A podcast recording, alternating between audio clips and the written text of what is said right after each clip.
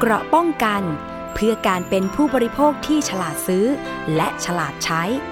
ในรายการ ภูมิคุ้มกัน สวัสดีครับ ยินดีต้อนรับคุณผู้ฟังเข้าสู่รายการภูมิคุ้มกัน รายการเพื่อผู้บริโภคที่ออกอากาศทุกวันจันทร์ถึงศุกร์นะครับ พบกับรายการของเราเป็นประจำนะครับ เวลา 11นาฬิกาถึง 12นาฬิกาวันนี้ผมประพาสเลิศวิไลครับ มารับหน้าที่ดำเนินรายการแทนพี่ปิมอภิคณาหนึ่งวันนะครับในช่วงกลางสัปดาห์แบบนี้นะครับ ก็เป็นวันพุธที่ 8 ธันวาคม พุทธศักราช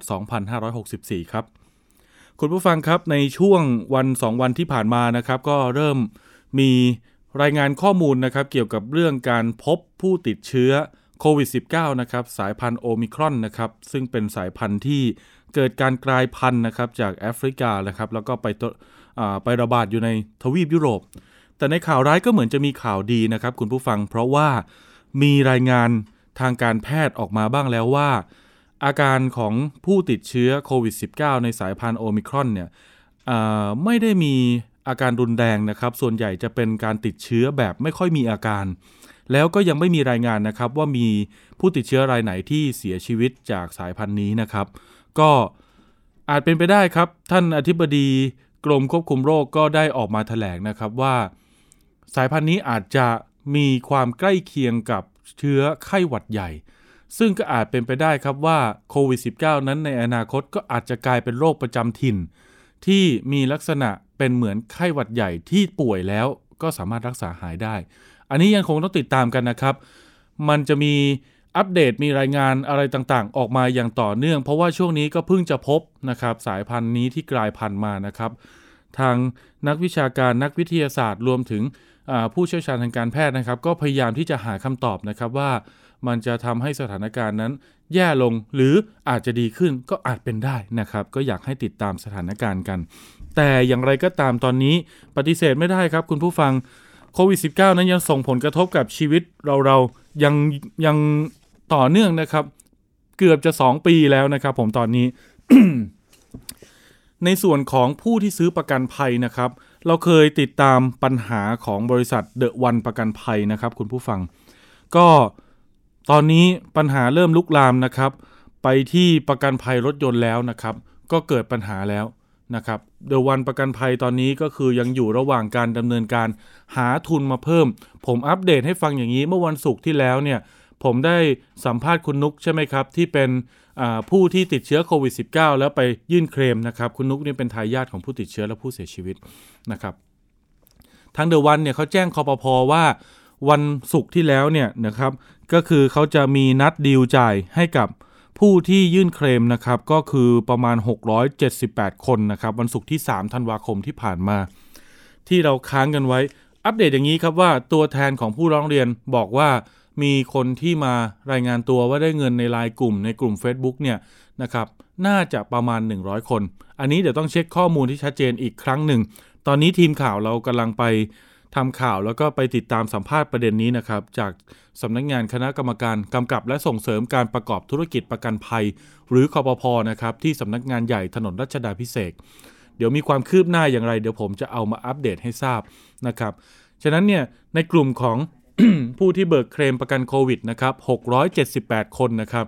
ล่าสุดเนี่ยมีทยอยได้รับเงินบ้างแล้วนะครับ แต่อาจจะยังไม่เยอะเท่ากับจำนวนที่เขาแจ้งมานะครับ นั่นคือประกันภัยโควิด -19 นะครับทั้งในส่วนของผู้ติดเชื้อแบบเจอจ่ายจบ แล้วก็ผู้ที่เสียชีวิตจากโควิด -19 แล้วมายื่นเคลมกับบริษัทเดอะวันประกันภัยนะครับ คราวนี้มาใน สัปดาห์นี้มาอัปเดตกันบ้างนะครับ ตอนนี้เนี่ยไม่ใช่แค่ประกันโควิดแล้วนะครับ ของเดอะวันประกันภัยที่เป็นปัญหา เริ่มลุกลามไปสู่ประกันภัยรถยนต์แล้ว เจ้าของรถยนต์หลายท่านนะครับ ที่ซื้อประกันภัยรถยนต์นะครับ จากเดอะวันประกันภัย ตอนนี้เริ่มประสบปัญหาครับคุณผู้ฟัง หลายท่านอาจจะไปเคลมนะครับ อาจจะเกิดอุบัติเหตุเฉียวชนนะครับ เอารถเข้าอู่ เอารถเข้าศูนย์ อู่และศูนย์หลายแห่งเริ่มปฏิเสธที่จะรับ เคลมประกันให้ อาจจะด้วยกังวลว่าอาจจะไม่สามารถที่จะไปเบิกเงินกับบริษัทประกันได้หรือเปล่า ถ้าเกิดซ่อมให้ไปแล้วนะครับ กลายเป็นว่าเจ้าของรถที่มีประกันภัยนะครับ จะต้องสำรองจ่ายเงินเองไปก่อนนะครับ ตอนนี้เริ่มมีการพูดคุยกันในกลุ่มของ Facebook นะครับหลายท่านเลยนะครับ วันนี้มีตัวแทนชื่อคุณฤทธิเดชนะครับเป็นผู้ได้รับผลกระทบ แล้วก็อยู่ในกลุ่มนี้ด้วยนะครับของผู้ได้รับผลกระทบจากเดวันประกันภัยนะครับ คุณฤทธิเดชสวัสดีครับ ครับผม สวัสดีครับ สวัสดีครับผม เป็นยังไงบ้างครับ ได้ข่าวว่าในส่วนของประกันภัยรถยนต์ของเดวันประกันภัยนี่คือตอนนี้เริ่มประสบปัญหากันหลายคนแล้วใช่ไหมครับ ใช่ครับ เพราะว่าตอนนี้อ่าคนที่ทำประกันกับเดวันแล้วก็ประสบเหตุอุบัติเหตุนะครับ ตอนเนี้ยศูนย์ทุกศูนย์แล้วก็อู่ทุกอู่ตอนนี้ไม่รับเคลมแล้วครับโอ้ปฏิเสธการเคลมครับ อันนี้คือเป็นเป็นประกันชั้นเอ่อภาคสมัครใจถูกต้องไหมครับ ใช่ครับ ชั้นหนึ่งชั้นหนึ่งชั้นสองชั้นสามอะไรอย่างนี้ใช่ไหมครับคุณฤทธิเดชใช่ใช่อืใช่ครับมครับผมของของคุณฤทธิเดชก็จะไปเคลมเหมือนกันไหมฮะ ใช่ตอนนี้รถอยู่ที่อู่แล้วครับทำเรื่องอู่ก็ทำเรื่องยื่นไปที่บริษัทประกันแต่แต่ทีเนี้ยประกันไม่อนุมัติครับ หมายถึงว่าเราเอาเอาเอางี้ก่อนรถของเรานี่คือเป็นประกันชั้นไหนครับ ชั้นหนึ่งครับ ชั้นหนึ่งเกิดครับเหตุหรือว่าไปเคลมอะไรครับ เกิดอุบัติเหตุรถชนกันครับ แล้วก็เรียกบริษัทประกันมาเคลมครับ แล้วก็รถก็ลากไปถึงอู่อะไรเรียบร้อยแล้ว อู่ก็ทำประเมินราคาซ่อม และแจ้งใบราคาซ่อมไปให้บริษัทประกันครับ ครับ แต่ทีเนี้ยบริษัทประกันไม่ยอมอนุมัติเซ็นใบแจ้งซ่อมให้สักทีหืมเกิดอะไรขึ้นครับ ได้สอบถามไหมครับว่า การไม่เซ็นครับครับ ตามตามเหมือนกัน อ่า โทรไปถามที่ ผู้จัดการฝ่ายสินใหม่ก็มีเลขาเขารับเขาก็แจ้งว่าผู้จัดการไม่อยู่บ้าง แล้วก็เอ่อตอนนี้แจ้งให้ผู้มีอำนาจทราบแล้วต้องรอ เดี๋ยวถ้ามีอ่าถ้าถ้าได้รับอนุมัติยังไง เดี๋ยวจะมีพนักงานโทรแจ้งไป ซึ่งก็ผ่านมาเดือนกว่าแล้วครับก็ยังไม่มีใครโทรมา ก็คือจากวันที่เรายื่นไปจนถึงวันนี้นี่คือเดือนกว่าแล้ว ใช่ใช่หืมแล้วอย่างนี้รถได้ซ่อมหรือยังครับ คุณฤทธิเดช ยังครับยังอยู่สภาพเดิมเหมือนเดิมทุกอย่างโอ้แล้วเอ่อเอารถที่ไหนใช้อะครับหรือว่ามีสำรองใช้อยู่ ก็ไม่ได้ใช้ผมก็ต้องคอยไปติดรถของข้างบ้านบ้าง หรือว่าเพื่อนที่ทำงานบ้างอย่างเงี้ยครับ ครับ เพราะไม่มีรถใช้ อืม ถ้าเกิดอู่ซ่อมไปก่อนนี่คือ เราต้องสำรองจ่ายถูกต้องไหมครับ ใช่ครับ อูบอกว่าอาจจะต้องสำรองจ่าย ถึงแม้ว่าบริษัทประกันอนุมัติไปแล้วนะครับ อู่ก็จะให้สำรองจ่ายจึงจะเอารถออกมาได้ เพราะว่าอู่เองเคสที่ซ่อมเสร็จก่อนหน้านั้น อู่เองก็เก็บเงินจากบริษัทประกันไม่ได้มาสองสามเดือนแล้วครับ ก็อู่ก็เลยไม่ไม่อยากจะแบกความเสี่ยงตรงเนี้ย เพราะว่าซ่อมไปก็ไปเก็บตังค์จากบริษัทไม่ได้อยู่ดีอย่างเงี้ย ก็ไม่อยากจะซ่อมอะครับ อืมครับ ครับผมได้ยื่นเรื่องไปยังหน่วยงานหรือคอปพหรือยังครับ ประสบปัญก็หานี้ส่งร้องเรียนไปที่คอปพครับ ครับ แจ้งเมื่อไหร่ก็วัครับน่ะเล่าให้แจ้งฟังหแจ้น่งอยความประสงค์ไป แล้วก็โทรติดตามสถานะคอปพก็ผมแจ้งมาว่าเอ่อส่งหนังสือไปที่บริษัทประกันแล้วครับ ก็ต้องรอให้บริษัทประกันแจ้งกลับมาครับแค่นั้นก็ยังทำอะไรไม่ได้อืมทีนี้ผมก็ถามว่าแล้วแล้วมันมีกำหนดไหมว่าภายในเมื่อไหร่วันไหนครับกี่เดือนกี่วัน เพราะว่าเราจำเป็นที่จะต้องใช้รถอะไรอย่างเงี้ยจะได้ จะได้วางแผนชีวิตได้นะว่าเออกี่เดือนกี่วันอย่างเงี้ยเขาก็บอกว่ายังตอบไม่ได้ ต้องรอให้บริษัทกันตอบกลับมาเท่านั้นอย่างเงี้ยครับอืมอืมในในมุมมองของคุณฤทธิเดชเนี่ย เจอปัญหาแบบนี้เอาจริง ๆ เราก็เข้าใจอู่รถนะ หรือศูนย์รถที่รับซ่อมเหมือนกันนะ ว่าครับเอ่อเขาเขาก็แบกความเสี่ยงไว้ว่าถ้าเกิดเขารับซ่อมให้เราแล้ว ค่าใช้จ่ายเนี่ยเขาอาจจะไปเบิกกับประกันก็ไม่ได้อีกนะครับใช่ใช่ทีนี้ปัญหามันเลยกลายเขาพูดเลยเขาบอกว่า ที่ซ่อมเสร็จแล้วอะหลาย ๆ เคสอะครับยังเรียกเก็บไม่ได้เลยสองสามเดือนเงินยังไม่เข้ารองเงินเข้าอย่างเนี้ยโอ้โหเขาก็เรียกเก็บไม่ได้เขาก็ไม่อยากจะซ่อมให้ ครับ ครับแล้วตอนนี้ก็เหมือนกับคนเอาประกันโดนลอยแพเพราะว่าจะยังไงก็ไม่รู้จะทำยังไงครัเพบราะรถก็ยังค้างอยู่ที่อู่ จะซ่อมเองจะออกตังค์เอง ก็สภาวะเศรษฐเศรษฐกิจแบบนี้ก็ไม่มีที่จะไปสำรองจ่ายให้ อย่างเงี้ยครับ บางคนสำรองจ่าย เพราะว่าจำเป็นต้องใช้รถ ก็ไม่รู้ว่าจะได้เงินคืนเมื่อไหร่วันไหน เพราะว่าคอปพหรือว่าหน่วยงานไหนก็ไม่ได้ให้คำตอบที่แน่ชัดว่าเอ่อภายในวันนั้นกี่เดือนกี่วันอะไรอย่างเงี้ย มันมันไม่ชัดเจนตรงนี้ครับ ครับ อืมครับผมเนี่ยนะครับ คุณผู้ฟังมีผู้ที่เข้าไปรวมตัวกันนะครับ ในกลุ่มที่เป็นชื่อกลุ่มว่ารวมคนรอเคลมเจอจ่ายจบนะครับเดอะวันประกันภัยและเอเชียประกันภัยนะครับ เป็นกลุ่มสาธารณะนะครับใน Facebook ตอนนี้นี่มีสมาชิกนะ1257 คนนะครับนี่แสดงว่าในกลุ่มนี้คือนอกเหนือจากประกันโควิด แล้วก็มีกลุ่มของประกันรถเข้าไปด้วยใช่ไหมครับ ใช่ครับ มีมีประกันรถประกันโควิด ซึ่งประกันโควิด อะเขายังมีดิวดิวกำหนดวันเออครับจ่ายวันเท่านั้นเท่านี้เขามีกำหนดครับ มาให้ยังยังพอ ยังพอเออสบายใจหน่อย แต่ของประกันรถยนต์ไม่มีรายละเอียดอะไรเลยครับ ว่าจะต้องรอวันไหนเออได้ซ่อมเมื่อไหร่ หรือว่าถ้ามันพ้นจากวันนี้ไปแล้วจะต้องทำยังไงต่ออะไรอย่างเงี้ย มันไม่มีเลยคือรอแบบไม่มีจุดหมายเลยครับ ตอนเนี้ยครับ อืม ตอนนี้ก็คือสภาพรถเนี่ยอย่างที่เห็นในรูปเลยใช่ไหมครับคันสีแดงหลังคาสีดำนะครับใช่ใช่ใช่ใช่ใช่ใช้โอ้อะไรไม่ได้เลย ต้องจอดรออย่างเดียวเลยครับ ครับ ยิ่งบายิ่งงคนหนักกว่าผมก็มี ซึ่งก็ไม่รู้จะทำยังไง เพราะมันเป็นความเดือดร้อนของประชาชนมากตอนเนี้ย ในมุมมองเราซื้ประกันชั้นหนึ่งเนี่ยหมื่นกว่าบาทนะครับคหรับมื่นกว่าบาทสองหมื่นน่ะ มันเยอะมากเลยครับหวังว่าเวลาเจอเหตุแบบเนี้ยจะได้ช่วยบรรเทาทีเนี้ยกลับกลายว่ากลายเป็นเพิ่มภาระให้กับเราเราต้องไปหาติดรถคนอื่น มีค่าใช้จ่ายในการเดินทางเพิ่มขึ้นอะไรอย่างเงี้ยครับลำบากมากถ้าเกิดยังผ่อนรถอยู่ก็ยังต้องผ่อนรถด้วย ทั้งทั้งๆที่รถก็จอดไม่ได้ใช้ ใช่ใช่แล้วสมมติว่าถ้าบริบริษัทประกันปิดนะครับ กว่าจะทำเรื่องนู่นนี่นั่น กว่าจะอ่าพอพอทำหนังสือแจ้งมา แล้วเราก็ทำเรื่องกลับไปกว่าจะตอบกลับไปเอกสารเสร็จอะไรอย่างเงี้ย ภายในหกสิบวัน แล้วก็ยื่นอีกหกสิบวัน กว่าจะซ่อมกว่าจะเคลมกว่าจะรออะไร ขั้นต่ำผมคำนวณลองดูเล่นๆเนี่ยเร็วๆถ้าเร็วสุดอะประมาณครึ่งปีกว่าทุกอย่างจะเรียบร้อย ซึ่งมันนานมากนะครับไม่ไม่นับรวมวันที่เกิดเหตุอีกนะครับค รับระหว่างรอเกิดเหตุตอนเนี้ยจะสองเดือนละ เดือนครับกว่าจะสองเดือนละ แล้วก็ต้องรออีกถ้าเกิดบริษัทปิด เป็นครึ่งปีเกือบปีซึ่งเราต้องผ่อนแต่กุญแจไปเปล่าๆอย่างเงี้ยครับรถก็ไม่ได้ใช้อืแล้วมันนานมากนะครับ ในมุมมองของผู้บริโภคคุณฤทธิเดชคิดว่าควรจะต้องมีการดำเนินการอย่างไรครับ ในกรณีนี้ อยากให้หน่วยงานที่เกี่ยวข้องโดยตรงอย่างเช่นคอปพออย่างเงี้ยกำหนด มีแนวทางที่มันชัดเจนว่า สมมติถ้าเคสประกันรถยนต์เนี้ยครับ เจออุบัติเหตุแล้วเคลมได้วันไหนเมื่อไหร่ และอนุมัติยังไง เพราะว่าถ้าเกิดให้สำรองจ่ายหลาย ๆ เคสหลาย ๆ เพื่อนเพื่อนในกลุ่มหลาย ๆ คนไม่มีที่จะสำรองจ่ายครับแล้วจะต้องทำยังไงคเพรับราะเราซื้อซื้อประกันชั้นหนึ่งอย่างเงี้ยหมื่นกว่าบาทสองหมื่นแล้วให้เรามาสำรองจ่ายอีก แล้วจะได้เงินเมื่อไหร่ก็ไม่รู้อีกอย่างเงี้ยจะต้องทำยังไงอย่างเงี้ยครับผม กำหนดวันชัดเจนถ้าถ้าภายในวันนี้สมมติ สมมติวันที่สิบห้าธันวานี้ บริษัทยังไม่อนุมัติ หรือว่าอู่ยังไม่เริ่มซ่อม จะต้องมีมาตรการอันไหนมารองรับ ก็จะต้องทำยังไงที่จะช่วยบรรเทาความเดือดร้อนของคนที่เป็นซื้อประกันที่เป็นผู้บริโภคตรงนี้อีกอย่างเงี้ยครับ ครับ เพราะตอนนี้มันไม่มีอะไรรองรับเลย เราก็ไม่รู้จะต้องทำยังไง แล้วก็ไม่รู้ว่าจะไปหันไปช่วยหันไปพึ่งใคร ตอนนี้ก็ได้แต่อ่า ร้องเรียกหรือว่าขอความช่วยเหลือจากสื่ออย่างเงี้ยครับผมเพราะว่าจริง ๆ แล้วเนี่ยก่อนหน้านี้นะครับ ผมเนี่ยนะคุณผู้ฟังคุณฤทธิเดชครับ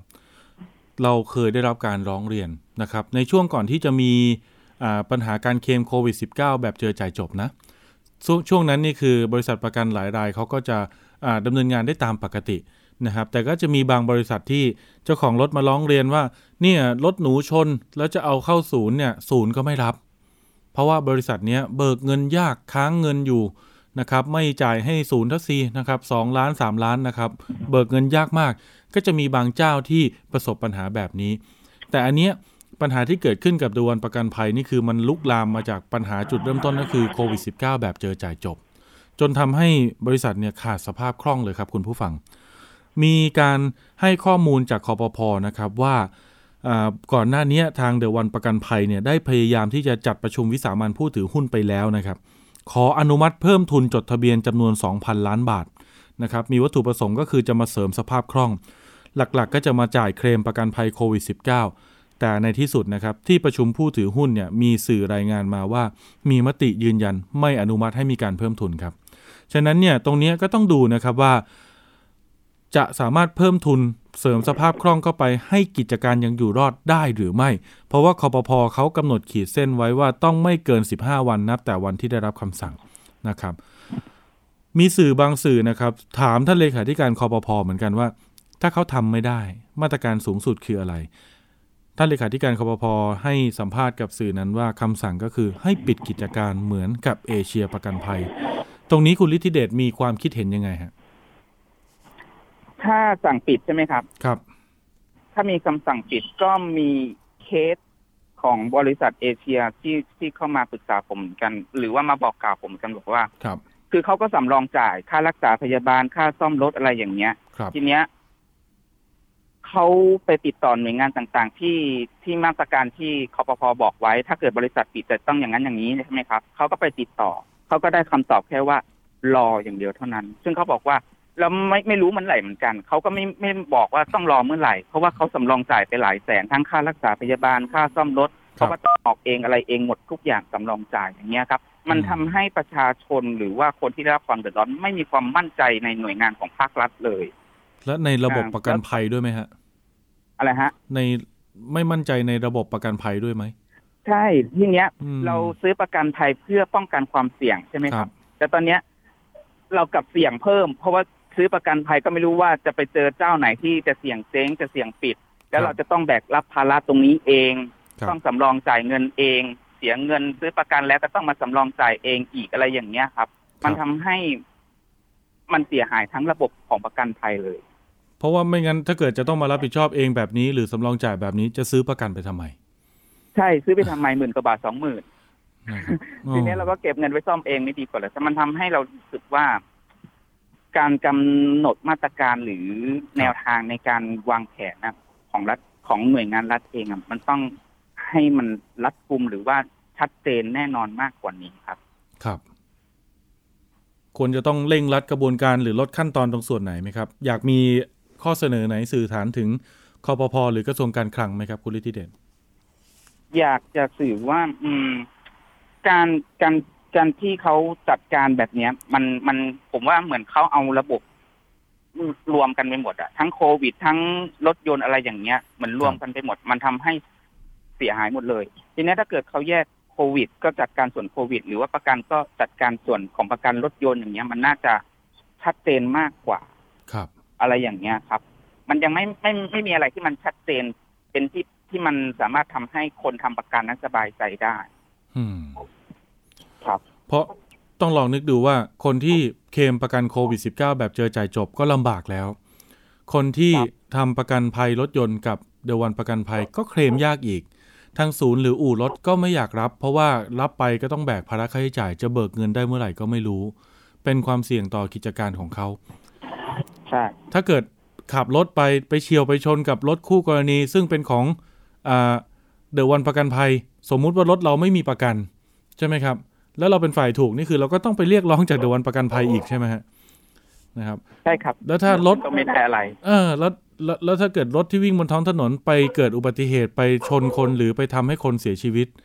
นะครับญาติหรือทายาทของผู้เสียชีวิตเนี่ย สมมุติว่ารถยนต์ที่ชนเป็นฝ่ายผิดเนี่ย แล้วเป็นประกันภัยของเดวันประกันภัยญาติผู้เสียชีวิตก็ต้องมาเคลม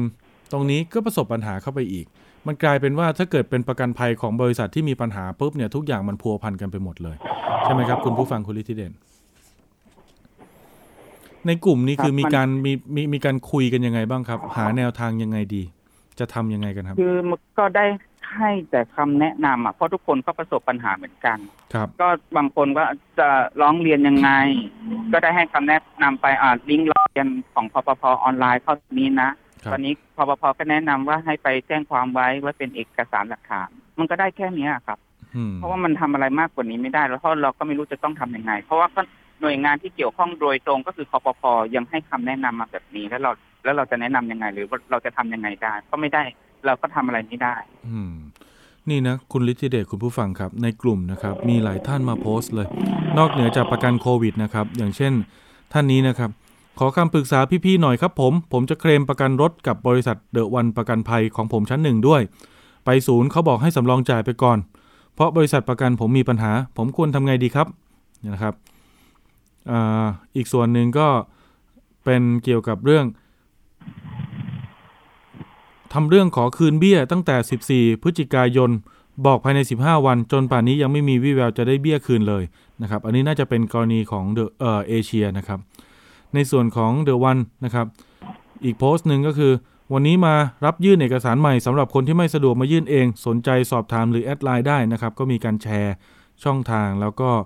QR code กันนะครับ โอ้เยอะแยะมากมายจริงๆนะครับคุณฤทธิเดช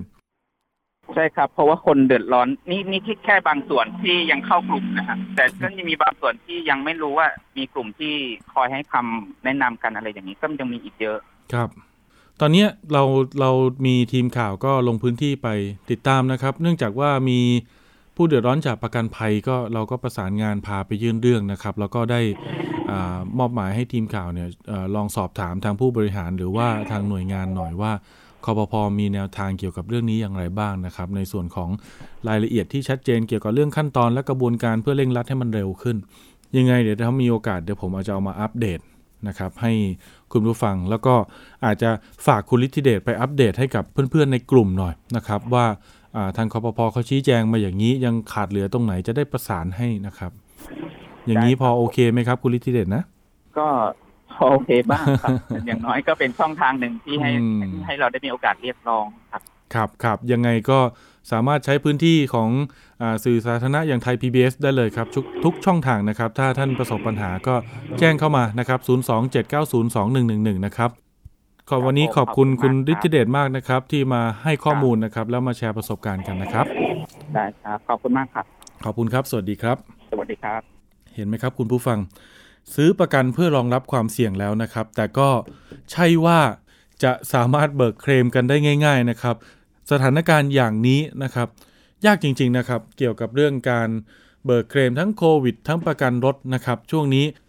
ก็พยายามตรวจสอบข้อมูล ตรวจสอบกรมธรรม์ตรวจสอบสถานะของบริษัทประกันที่ท่านซื้อให้ดีนะครับ เพื่อจะได้รู้สถานการณ์นะครับ ว่าปัญหาของเรานั้น ตอนนี้ไปถึงไหนแล้วนะครับ แล้วก็จะมีโอกาสประสบปัญหาอย่างเขาไหมนะครับ จะได้หาแนวทางป้องกันกันนะ ก็เห็นใจจริง ๆ ครับ เห็นใจทุกฝ่าย รวมถึงก็เห็นใจผู้ประกอบการด้วยนะครับ ก็เจอสถานการณ์ที่หนักจริง ๆนะครับ คุณผู้ฟังครับในประเด็นถัดมาครับ ผมมีเรื่องมาเตือนภัยนะครับ ท่านไหนที่สนใจอยากจะซื้อบ้านโอ้โห ช่วงนี้บางทีเนี่ยราคานะครับมันล่อตาล่อใจจริง ๆ นะครับ บ้านสมัยนี้บางทีหลักแสนหลักล้านเนี่ยต้นๆเนี่ยซื้อได้แล้วนะครับ มีผู้เสียหายท่านหนึ่งนะครับอยู่ที่อำเภอเมืองจังหวัดนครราชสีมาครับเขาไป ได้รับการติดต่อจากบุคคลหนึ่งนะครับ ว่าจะอยากจะขายบ้านนะครับ ก็มีการไปดำเนินการไปเหมือนว่ายื่นเรื่องจะกู้เงินธนาคารนะครับ ก็ถูกคิดค่าดำเนินการค่าประเมินค่าเอกสารอะไรต่างๆสองสามหมื่นเลยนะครับ แล้วก็เงียบหายไปเลยครับ คุณผู้ฟังทุกวันนี้ยังตามตัวไม่เจอเลยครับ ว่าพนักงานที่เก็บเงินไปนั้นน่ะเป็นพนักงานธนาคารจริงหรือเปล่านะครับ เดี๋ยวเราไปคุยกับคุณส้มนะครับ เป็นผู้เสียหายอยู่ที่นครราชสีมานะครับ คุณส้มสวัสดีครับ สวัสดีค่ะ คุณส้มครับ เรื่องราวเป็นมายังไงครับทำไมถึงไปเกิดความเสียหายจากการซื้อบ้านได้เอ่อเรื่องมันเริ่มต้นที่ว่าเมื่อเดือนกันยานะคะ ครับเอ่อส้มไปโพสต์ในกลุ่มหาบ้านโคราชนะคะ ครับ เหมือนเอ่อกลุ่มซื้อขายอสังหาบ้านและที่ดินนะคะว่าเอ่อต้องการหาบ้านโซนเอ่อโซนตำบลหัวทะเลมะเริงอ๋อแล้วทีครับครับนี้ค่ะนางนางสาวตูนเนี่ยค่ะ ก็เลยทางอินบ็อกซ์ส่วนตัวมา บอกว่าที่ค้าหนูนะเป็นลูกสาวเจ้าของบ้านนะคะ หลังนี้ครับ อ่าที่สนใจไหมทีนี้ส้มก็เลยถามว่าเออพอดีว่าของส้มมาค่ะอ่ามันเป็นเคสอ่าธุรกิจส่วนตัวเนาะคือธนาคารสินเชื่อจะไม่ค่อยรับเรื่องบ้านค่ะ อ่า อาชีพอิสระไม่มีปัญใช่ค่ะครับ ไม่มีปัญหาค่ะพี่หนูนะได้ดีลไว้กับพนักงานธนาคารแห่งหนึ่งนะคะ จะดำเนินการเรื่องให้พี่ทุกสิ่งทุกอย่างเลย แต่ก็จะมีค่าดำเนินการนิดนึงเนาะ พี่ไหวไหมอ่าส้มก็บอกว่าโอ้ยส้มน่ะไม่ค่อยมีเงินนะคะ เพราะว่าแฟนต้องทำงานคนเดียวส้มก็หาเช้ากินค่ำครับ มีภาระเยอะแยะเลยเขาบอกไม่เป็นไรค่ะ พี่เราผ่อนจ่ายเป็นงวดได้อืมทีนี้ก็เลยนัดดูบ้านกันค่ะบ้านหลังนั้นนะคะ เป็นไงครับไปดูนี่คือที่ดินเป็นบ้านเป็นยังไงครับ รายละเอียดคือเอ่อรายละเอียดเป็นที่ดินสองงานค่ะสองร้อยโอ้ตารางวาเยอะนะเยอะบ้านหนึ่งหลังอืมเยอะค่ะ เยอะค่ะ บ้านหนึ่งหลังเอ่อสองห้องนอนหนึ่งห้องน้ำค่ะครับแล้วเขารับปากว่าจะรีโนเวทให้ทั้งหมดเลยก็คือทาสีนอกในก่อครับครัวให้อืมเปลี่ยนสุขภัณฑ์กระเบื้องอ่าเปลี่ยนกระเบื้องให้ แล้วก็จะเทเทพื้นนะคะ ไปลงจอดรถให้ครับ ค่ะเพราะตัวบ้านมีโรงจอดรถอยู่แล้วค่ะ ก็ประมาณราคาหนึ่งล้านเก้าแสนเก้าหมื่นบาทค่ะออืม ก็คือเกือบสองล้านมีทอนนิดหน่อย มีทอนนิดหน่อยค่ะ เขาครับรับปากว่าจะมีทอนให้ค่ะ อืม อ่า ทีนี้ก็เขาก็บอกว่าจะมีพนักงานธนาคารนะคะ แอดพี่ไปแอดไลน์หนูแอดไลน์หนูมา ครับ อ่า ก็เริ่มคุยขั้นแรกเขาก็แนะนำตัวเขานะคะอ่าสวัสดีค่ะชื่อชื่อชื่อนางชื่อนี้ชื่อนางเอเนาะสมมตินะคะ ชื่อแพรวอ่าอ่าใช่ค่ะ ชื่อแพลวค่ะ จะดำเนินการเรื่องให้อ่าครับคุณส้มค้าคิดค่าดำเนินการครั้งแรกเนี่ยห้าพันบาทครับ เพราะว่าเคสของส้มนี่เป็นเคสที่ค่อนข้างที่จะยากนิดนึงนะคะแล้วก็เลยโอเคค่ะแต่ส้มไม่มีนะคะอืมไม่เป็นไรค่ะผ่อนจ่ายได้ ก็ผ่อนจ่ายเป็นสามงวดค่ะครับเป็นรายอาทิตย์นะคะอะพอครบห้าพันไปปุ๊บ คุณส้มคะประเมินเข้านะคะคหรับนูจะคิดค่าประเมินที่ละสองหมื่นห้าแต่ว่า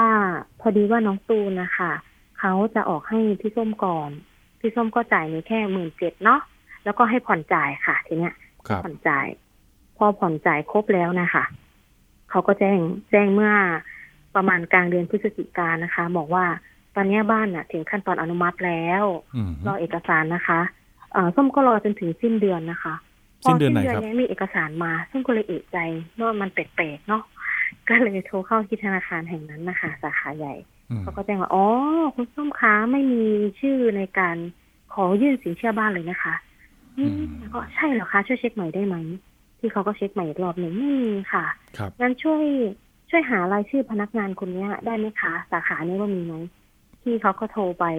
ไม่มีเหมือนกันค่ะ ก็เลยรู้ตัวว่าโดนหลอกแล้ว ครับ ต้องเล่าคุณผู้ฟังฟังอย่างนี้นะครับ ในตำบลมะเริงเนี่ยอำเภอเมืองที่โคราชเนี่ยนะครับตรงนั้นเนี่ยเป็นพื้นที่ศักยภาพโซนหนึ่งเลยนะ มันจะอยู่แถวแถวๆวงแหวนถูกต้องไหมครับ วงแหวนตัดใหม่ ใช่ค่ะใช่ค่ะ ใกล้เนาะตรงนั้นนะนะใกล้ใกล้บายพาสอยู่ค่ะ มันจะอยู่โซนที่เป็นวงแหวนตัดใหม่ครับคุณผู้ฟัง แล้วมันจะเป็นทำเลที่เป็นศักยภาพก็คือว่า มันสามารถที่จะออกไปขอนแก่นก็ได้นะครับ ถ้าเกิดคุณจะออกมาวังน้ำเขียวก็ขึ้นบายพาสมาเลย หรือไม่ก็ออกมากรุงเทพก็ได้นะครับ ก็วิ่งวงแหวนมาเลยนะครับตรงนี้มันเชื่อมต่อได้หมดแล้วนะครับ ตรงนั้นก็มีอ่าคนไปเลือกซื้อที่ดินแถวนั้นกันเยอะ แล้วบ้านล่ะ บ้านที่เราไปดูเนี่ยที่คนชื่อตูนบอกว่าเป็นเจ้าของใช่ไหมครับเป็นลูกสาวเจ้าของบ้าน เป็นบ้านของเขาจริงไหมฮะ เอ่อตรงนี้ทางตำรวจบอกว่าต้องไปที่ดินที่จะไปสืบอีกทีหนึ่งค่ะ ว่าเจ้าของบ้านที่แท้จริงเป็นใครค่ะ เราได้โทรถามตูนไหมครับว่าเนี่ย ไม่เห็นมีชื่อเราไปยื่นกู้ซื้อบ้านเลยแนะนำใครให้เรา เขาไม่ยอมรับค่ะ เขาไม่ยอมรับเขาพยายามโยนความผิดให้พนักงานคนนั้นค่ะ ครับ โยนความผิดให้คนชื่อแพลวค่ะว่าเขาว่าโดนโกงอีกทีนึงครับแต่ความเป็นจริงก็คือไม่ใช่มันมีโป๊ะแตกอยู่อย่างหนึ่งคือ ส้มอะเมมเบอร์คุณตูนไว้ในเครื่องใช่ไหมคะ ครับ แล้วก่อนที่จะสิ้นเดือนนะคะอ่าไลน์เด้งขึ้น เป็นไลน์ที่ส้มคุยกับคุณแพลวแต่เด้งขึ้นว่าเป็นเบอร์คุณตูนครับใช่ครับค่ะ แต่เขาไม่ยอมรับค่ะ เขาโทษเขาโทษว่าระบบไลน์น่าจะผิดพลาดเนี่ยมันเป็นไปไม่ได้ที่จะผิดพลาดค่ะ เราเจอตูนไหมครับ เจอค่ะ ได้เจอตัวเขาอยู่คุณตูนนี่สนิทนะคะ อืม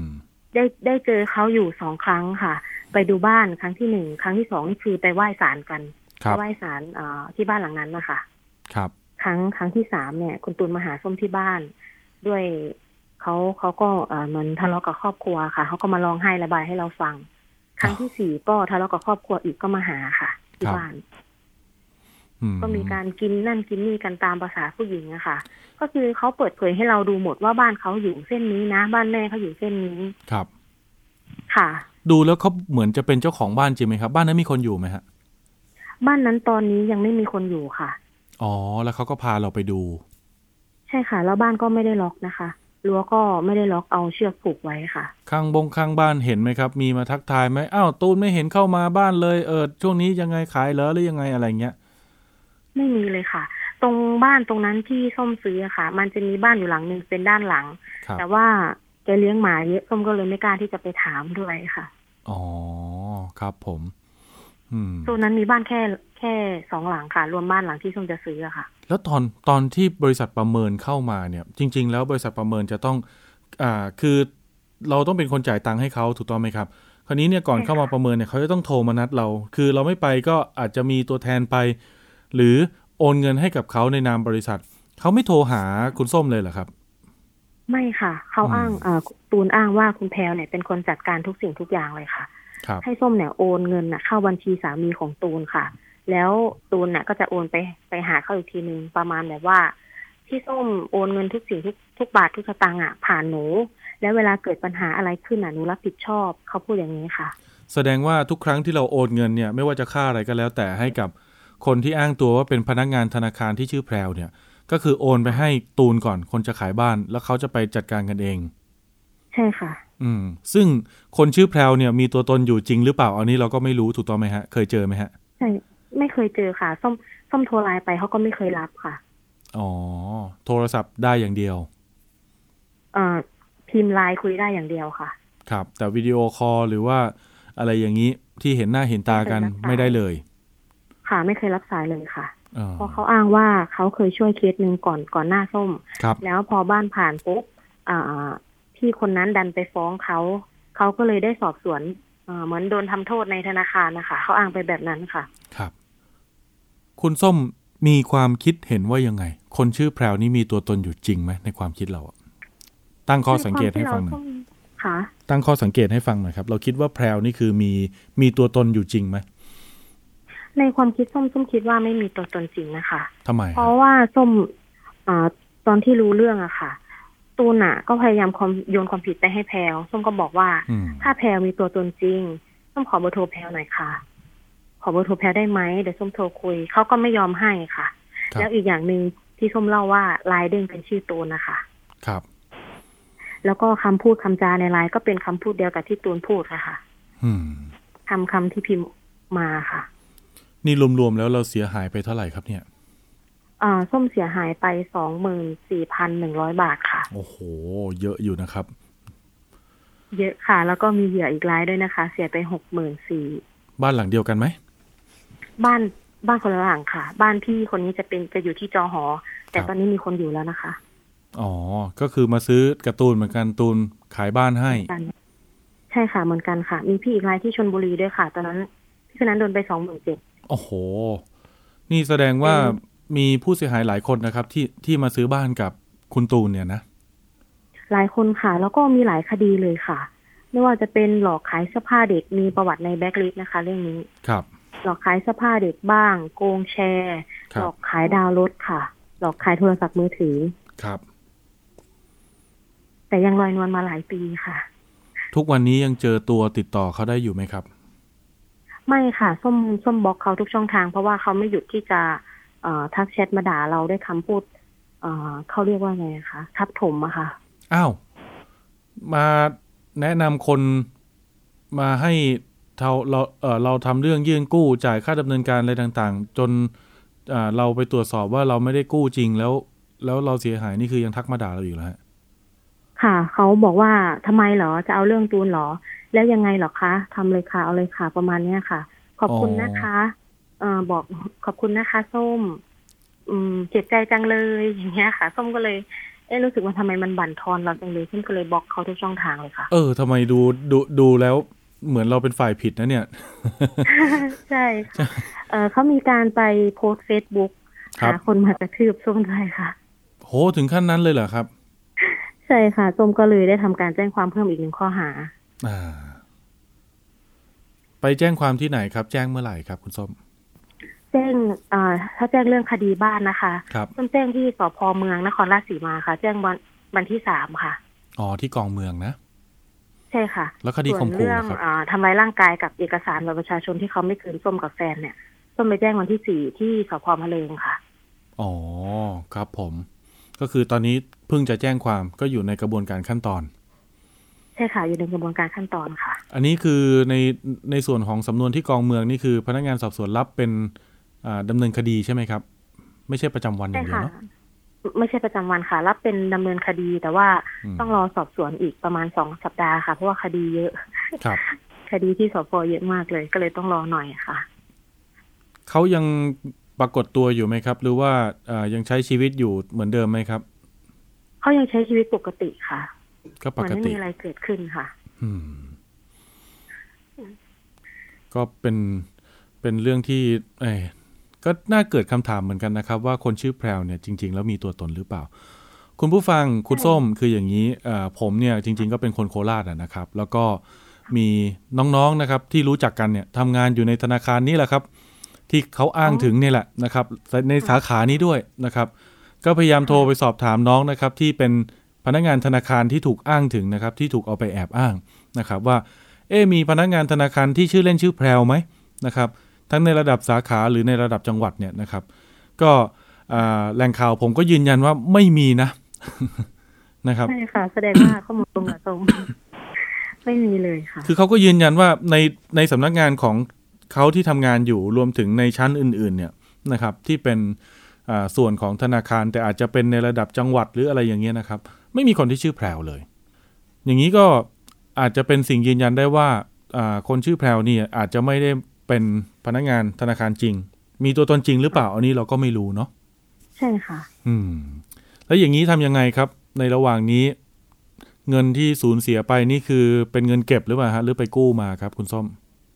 เงินที่สูญเสียไปนี่เป็นเงินเก็บในยามฉุกเฉินค่ะ ลูกส้มป่วยนะคะ ลูกส้มป่วยสองคนเลยเขาก็ยังบีบเอาเค้นเอาจนได้ค่ะ พอเราบอกว่าก็ไม่มีนะ ถ้าคุณส้มไม่มีพนักงานธนาคารก็จะหยุดดำเนินการนะคะ พี่พี่ดำเนินการมาถึงขั้นนี้แล้วนะพี่เชื่อหนูนะหามาเลยพี่เงินหมื่นแรกเงินแสนเชื่อหนูอย่างนี้ค่ะมันก็ต้องหาไหมเขาลูกป่วยก็ต้องยอมเอาส่วนที่ต้องรักษาลูกเนี่ยค่ะ ไปให้เขาอะค่ะ รอบหน้าแนะนำนะครับ ได้ไม่ได้ไม่ว่ากันนะครับ เดินเข้าหาธนาคารก่อนเลยนะ ไปติดต่อไปลองให้เขาประเมินความสามารถเรานะครับ ถ้าเกิดว่า เรามีเงินเก็บ เรามีอะไรพอที่จะผ่านบัญชีให้เห็นได้ว่าเราน่าจะมีกำลังจ่าย ผมคิดว่าธนาคารเขายอมให้กู้นะครับ คุณส้มคิดว่าอย่างผมไหมใช่ค่ะ อืม เข็ดไหมครับเนี่ย ครั้งหน้าไปแบงค์ดีกว่าไหมเข็ดมากค่ะส้มคิดว่าส้มจะพักเรื่องซื้อบ้านอีกหลายปีเลยค่ะ ส้มช็อกอ๋อนะครับ ยังช็อกไม่หายเลยค่ะ อืมนะครับถ้าเกิดเรามีความพร้อมนะครับ เราพยายามที่จะเดินบัญชีนะครับ ให้ธนาคารเห็นว่าเรามีกำลังนะครับ คุณผู้ฟังคุณส้ม ไปติดต่อก่อนนะครับ ได้ไม่ได้ไม่ว่ากันนะครับ ให้ธนาคารเขา pre approve ก่อนก็ได้ ก็คือมีการประเมินความสามารถเราก่อนว่าเราจะสามารถกู้ได้ไหม จริงๆเนี่ยค่าประเมินสองหมื่นห้านี่คือแพงมากนะครับแพงมากมูลมูลค่าทรัพย์ประมาณล้านสองล้านนี่คือส่วนใหญ่ประเมินกันหลักพันนะครับ อย่างเอ่ออย่างผมผมซื้อที่อยู่อาศัยผมผมก็ประเมินแค่สองพันแปดร้อยบาทเองนะ นะครับแล้วตอนประเมินนี่คือไม่ได้โอนเข้าบัญชีบุคคลนะครับโอนเข้าบัญชีบริษัทนะครับ แล้วบริษัทประเมินต้องมีหน้าที่ส่งใบเสร็จรับเงินมาให้เราด้วยนะครับ ตรงส่วนนี้นะครับก็อยากจะให้รัดกลุ่มนะครับ ก็แนะนำทั้งคุณส้มและคุณผู้ฟังนะครับ ที่อยากมีบ้านนะครับ อย่าไปหลงเชื่อครับ ไปหาธนาคารไปหาหน่วยงานที่เขามีหน้าที่โดยตรงนะครับ ไปปรึกษาเขาก่อนได้ไม่ได้ไม่ว่ากัน ถ้าไม่ได้ก็ถามเขาเลยครับว่าหนูควรจะต้องทำยังไงถึงจะได้ ใจเย็นๆอย่ารีบร้อนอย่าเห็นแก่ว่าไปของถูก หรือว่ามันง่ายมันสะดวกกว่านะครับ มันจะเกิดปัญหาแล้วก็เสียหายแบบนี้ได้นะ คุณส้มนะ แต่เดี๋ยวยังไงเรื่องนี้เดี๋ยวเราติดตามคดีกับทางคุณตำรวจนะครับ ที่กองเมืองเนาะนะครับ แล้วก็ทีมข่าวเดี๋ยวผมเองนี่แหละก็จะลงพื้นที่ไปด้วยนะครับ ว่าปัญหานี้บทสรุปสุดท้ายแล้วข้อเท็จจริงนั้นเป็นอย่างไรก็จะเอามาฝากให้คุณผู้ฟังได้ ติดตามนะครับ เป็นแนวทางเอาไว้เป็นภูมิคุ้มกันป้องกันตัวเองไม่ให้ประสบปัญหา แต่ในส่วนของคุณคุณส้มประสบปัญหาไปแล้วก็อย่าเพิ่งหมดกำลังใจนะครับ สู้ต่อนะ ค่ะ ขอบคุณมากค่ะ โอเคครับ วันนี้ขอบคุณมากครับที่มาแชร์อุทาหรณ์ให้กับคุณผู้ฟังได้รับรู้รับทราบนะครับ เป็นภูมิคุ้มกันเอาไว้ป้องกัน ไม่ให้ประสบปัญหานะครับ ผมขอบคุณคุณส้มครับ ค่ะ ขอบพระคุณมากค่ะ ครับ สวัสดีครับ สวัสดีค่ะ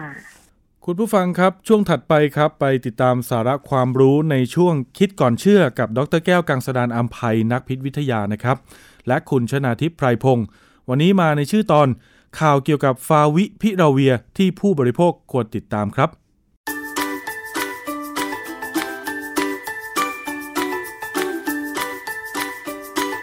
ช่วงคิดก่อนเชื่อ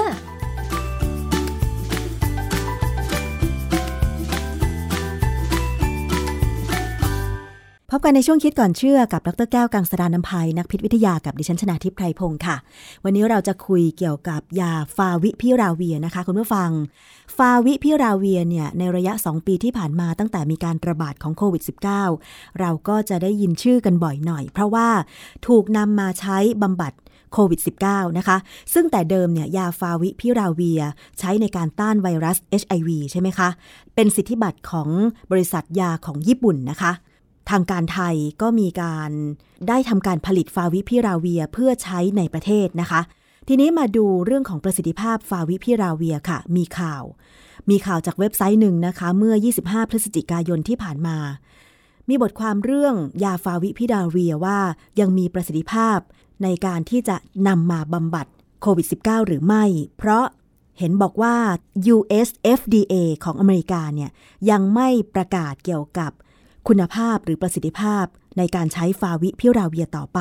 ซึ่งเรื่องนี้นะคะจะมีบทความอะไรที่เกี่ยวข้อง แล้วก็มีงานวิจัยอะไรที่มาเกี่ยวข้องบ้าง ต้องไปถามกับอาจารย์แก้วค่ะ อาจารย์คะทำไมถึงมีข้อสงสัยเกี่ยวกับประสิทธิภาพของยาฟาวิพิราเวียในการนำมาใช้รักษาโควิด -19 ค่ะอาจารย์ คือก่อนอื่นเนี่ยเราต้องเข้าใจก่อนว่าฟาวิพิราเวียเนี่ยเป็นยาที่เขาเรียกว่า broad spectrum ในการรักษาในการกำจัดไวรัสนะค่ะคือเป็นยาที่ไม่จำเพาะกับเชื้อใดเชื้อหนึ่ง เนื่องจากว่าเป็นยาที่ไปยับยั้งการทำงานของ RNA dependent RNA polymerase คือเอนไซม์ที่อยู่ใน RNA ไวรัส ซึ่งเขาใช้ไวรัสเนี่ยจะใช้เอนไซม์ตัวเนี้ยในการเพิ่มปริมาณจำนวนของ RNA ที่จะเป็นส่วนสำคัญของไวรัสค่ะนะฮะพอมันสร้างไม่ได้เนี่ยมันก็จะตายไปเอง คราวนี้ไวรัสทุกตัวที่เป็น RNA ไวรัส ซึ่งมีทั้งพวกไข้หวัดใหญ่มีทั้งโควิดอะไรพวกเนี้ยก็ควรจะใช้ยาตัวนี้ได้ แต่ว่าฟาวิพิราเวียเนี่ยเป็นที่รู้กันว่าต้องให้เร็วอืมนะคือพอติดเชื้อแล้วยังมีอาการยังไม่ถึงปอดเนี่ยค่ะต้องให้เร็วภายในห้าวันนะฮะคราวนี้ก็มีข่าวว่า ดูเหมือนจะไม่ผ่าน ไม่ผ่านมันมีปัญหาในการประเมินในหลายประเทศเลย ที่เขาเอาไปลองใช้ดูแล้วดูจะไม่ผ่านนะแต่ว่าเขาข้อมูลพวกเนี้ยมันยังเป็นข้อมูลที่ยังดูสับสนอยู่ เพราะว่าเว็บไซต์ หลายเว็บไซต์ หรือเอกสารทางวิชาการจากวารสารเนี่ยค่ะหลายฉบับเนี่ย ก็มีทั้งได้ผลกับไม่ได้ผลอืมไอ้แล้วที่ได้ผลเขาก็เราครับจะเชื่ออันไหนได้อาจารย์เอออันนี้เชื่อไม่ได้ อันนี้เราจะต้อง รอจังหวะแล้วล่ะว่าทางเจ้าหน้าที่ของสาธารณสุขของเราเนี่ยเขาจะตัดสินใจยังไง เพราะว่าข้อมูลนี่ยังต้องรอการประเมินและจริง ๆ เนี่ยอเมริกาหรือ US FDA เนี่ยยังไม่ได้บอกมาชัดๆว่ายาตัวนี้ขึ้นทะเบียนได้หรือขึ้นไม่ได้อืมนะค่ะก็มีข่าวอันหนึ่งมีคนที่เขาจัดรายการทาง YouTube เนี่ยนะเขาก็พูดเป็นเชิงว่าปาวิพิราเวียเนี่ยใช้ไม่ได้เลย เพราะว่าเขาเห็นด้วยกับการใช้ฟ้าทลายโจรอืมซึ่งฟ้าทลายโจรก็ใช้ได้ในระดับหนึ่ง ในมันก็มีข้อเขาเรียกอะไรเขาเรียกว่า condition หรือว่าเป็น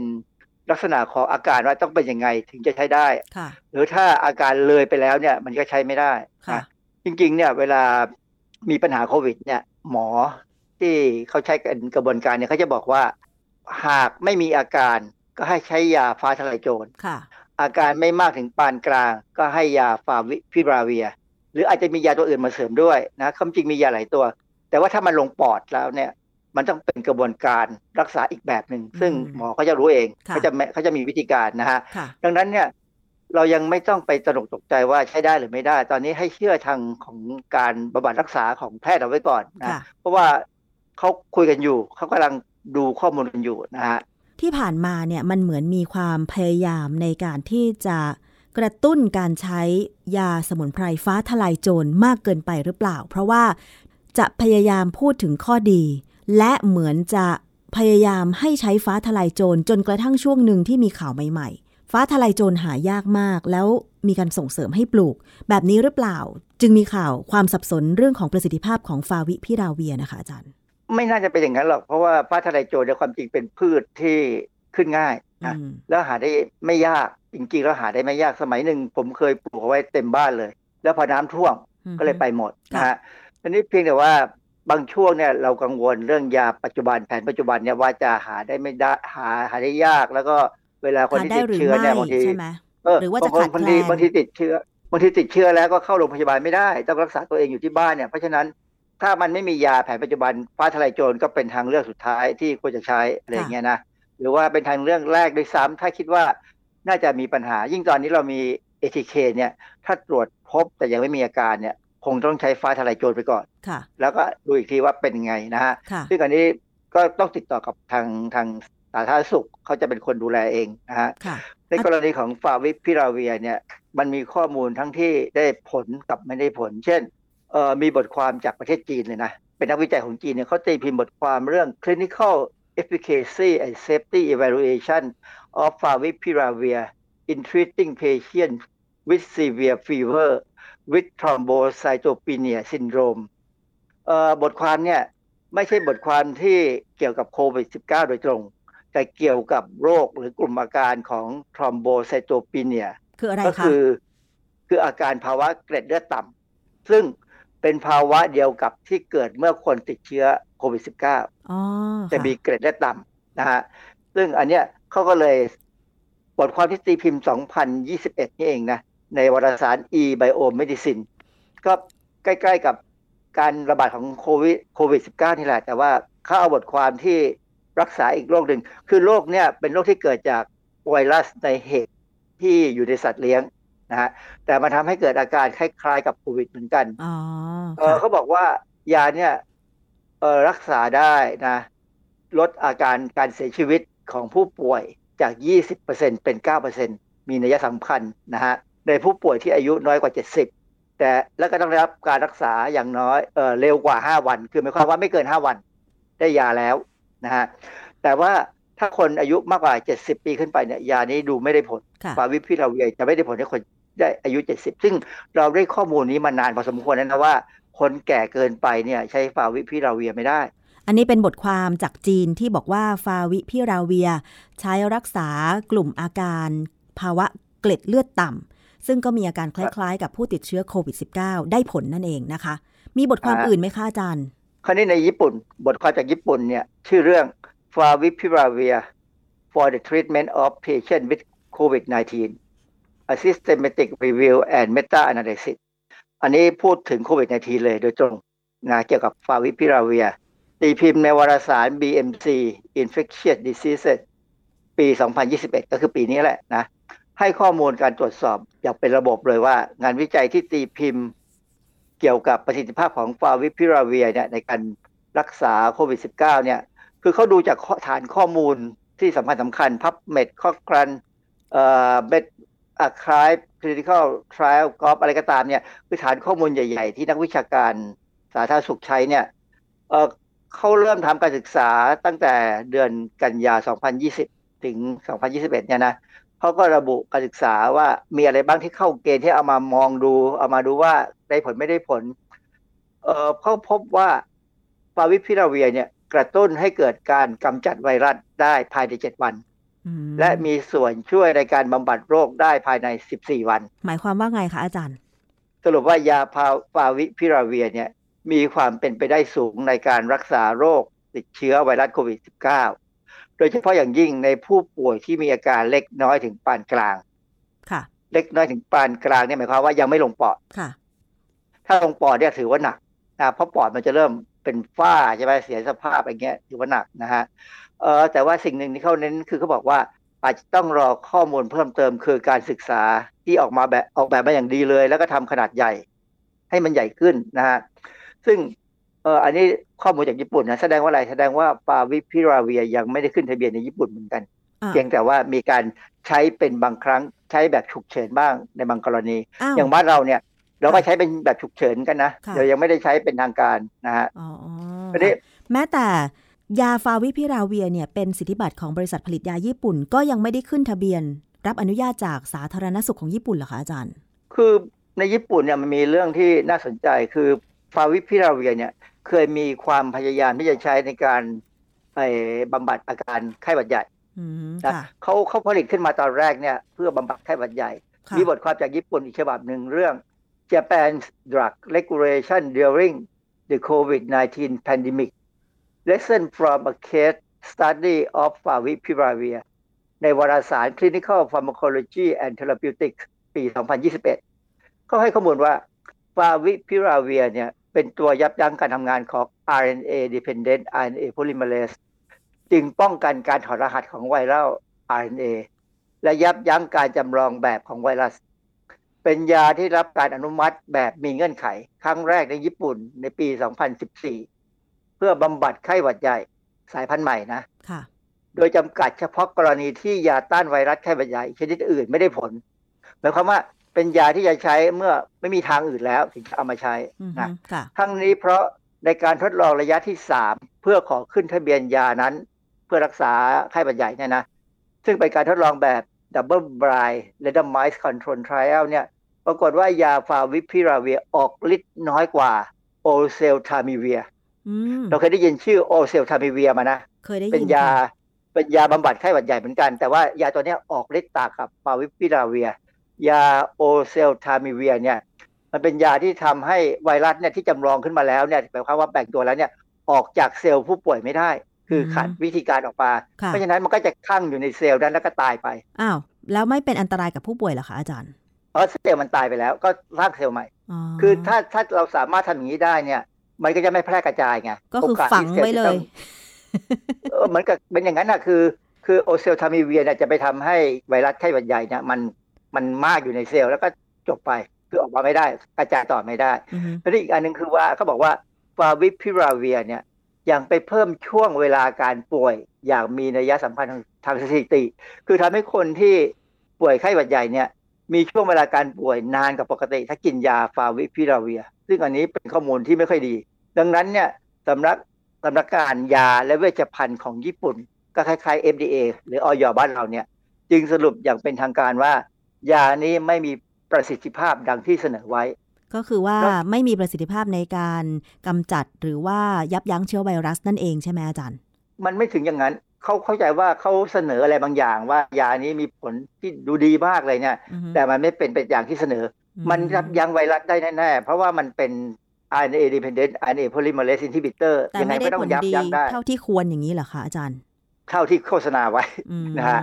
นอกจากนี้ยายังแสดงฤทธิ์ก่อลูกวิรูปในสัตว์ทดลองอือฮึก็ถึงบอกไปว่าฟาฟาวิพิราเวียเนี่ยห้ามใช้ในคนท้องค่ะเพราะว่าอาจจะได้เด็กพิการออกมานะ ถือว่าอันนี้เป็นปัญหาค่ะคือยาที่มีอาการแบบเนี้ยต้องระวังมาก เขาจึงบอกว่าอย่างไรก็ตาม เนื่องจากการติดเชื้อไวรัสไข้หวัดใหญ่ ชนิดร้ายแรงเนี่ยสามารถคุกคามสังคมได้ ยาไอเจ้าฟาวิพิราเวียเนี่ยจึงได้รับการอนุมัติเพื่อช่วยในการเตรียมพร้อม รับมือการระบาดของโรคและภายใต้เงื่อนไขที่จะไม่ผลิตยานี้จนกว่า รัฐมนตรีกระทรวงสาธารณสุขจะขอจะร้องขอให้ทำอืมค่ะเพราะฉะนั้นเป็นยาที่ดูใช้ได้ แต่ไม่ให้ผลิตอย่างเสรีอือฮึนะค่ะ แต่บ้านเราได้ผลิตเต็มที่เลย เพราะว่ามีความกังวลกันในช่วงหนึ่งที่ระบาดหนักๆรอบที่สามนะคะยาที่จะนำมาใช้บำบัดเนี่ยนอกจากเราจะมีผลของฟ้าทลายโจรมาเนี่ยก็มีฟาวิพิราเวียนี่แหละ ที่ประชาชนก็บอกว่าควรที่จะสำรองไว้ให้เพียงพอ ซึ่งทางการไทยก็บอกว่าสำรองเพียงพอแน่นอนนะคะอาจารย์ แต่พอมันมีข้อมูลเอ่อแบบนี้ มันมีข้อมูลอะไรอีกไหมคะที่ มันก็มีมันมันต้องรอว่าเอ่อ ได้ผลหรือไม่ได้ผลเนี่ยคะอาจารย์ มีข้อมูลจากอินเดีย อันนี้เป็นนักวิทยาศาสตร์อินเดียเขาศึกษาแล้วก็ตีพิมพ์บทบทความเนี่ยชื่อ Role of Favipiravir in the Treatment of COVID-19 ในวารสาร International Journal of Infectious Diseases ปี 2021 เนี่ยนะให้ข้อมูลว่า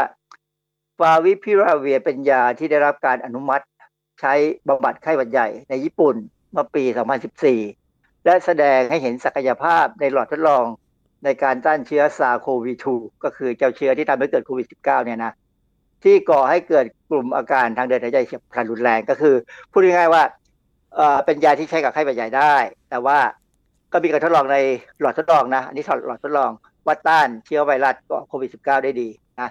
ยานี้ดูเหมือนมีความปลอดภัยในการใช้สูงเอ่อความปลอดภัยของยาเนี่ยเขามีวิธีการดูนะฮะ ซึ่งผมจะไม่อธิบายนะเพราะมันจะยุ่งยาก แต่ว่าผมดูตัวเลขแล้วก็เออใช้ได้นะ ว่ามีความปลอดภัยสูง โดยรวมแล้วยาฟาวิพิราเวียเนี่ยได้แสดงให้เห็นผลลัพธ์ที่น่าพึงพอใจ ในการศึกษาทางคลินิกในจีน รัสเซียและญี่ปุ่นค่ะ และการทดลองอื่น ๆกำลังดำเนินการในหลายประเทศรวมถึงสหรัฐอเมริกาสหราชอาณาจักรและอินเดียค่ะล่าสุดเนี่ยเขาบอกว่าจากหลายประเทศเนี่ย ก็ได้สรุปว่ามันได้น่าจะดูดีนะอือฮึคือข่าววันเนี้ยมันไปไปตรงตรงกันข้ามกับข่าวที่มีแพทย์ท่านหนึ่งที่อ้างข้อมูลจากนิเคอีอะว่ายาเนี่ย อเมริกาถ้าจะไม่รับรองอืมค่ะนะซึ่งอันนี้มันเลยทำให้เราว่า เอ๊ะต้องฟังหูไว้หู แต่ว่าตอนเนี้ยเท่าที่สังเกตเนี่ยฟาวิพิราเวียก็ดูเหมือนกับใช้ได้ผลไหมนะค่ะใช่ไหมใช่ข้อมูลก็ยังมีอยู่ใช่ก็ก็คงต้องใช้ไปก่อน คือตอนเนี้ย ทั้งยาทั้งวัคซีนเนี่ยอยู่ในลักษณะของการทดลองทั้งนั้นค่ะอาจจะเป็นเฟสสามหรือเฟสสี่คือเฟสสี่เนี่ยเวลาทดลองอะไรก็ตามที่เป็นเฟสสี่หมายความว่าใช้จริงและดูผลเพื่อจะสรุปอีกทีหนึ่งค่ะจากในเฟสสี่เนี่ยเขาอาจจะมีการศึกษาต่อว่า ยาตัวนี้มีปัญหาไหมในกลุ่มคน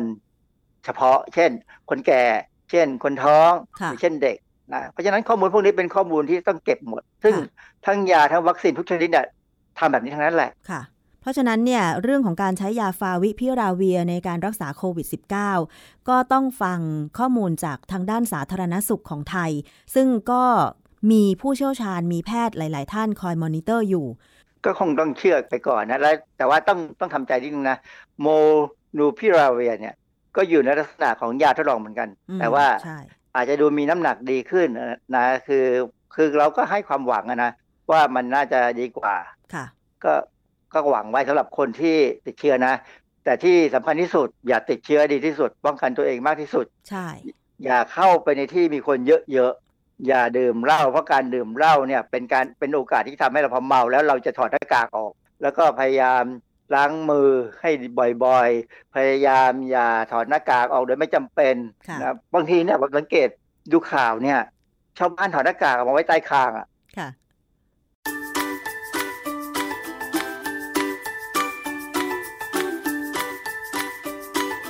ช่วง คิดก่อนเชื่อครั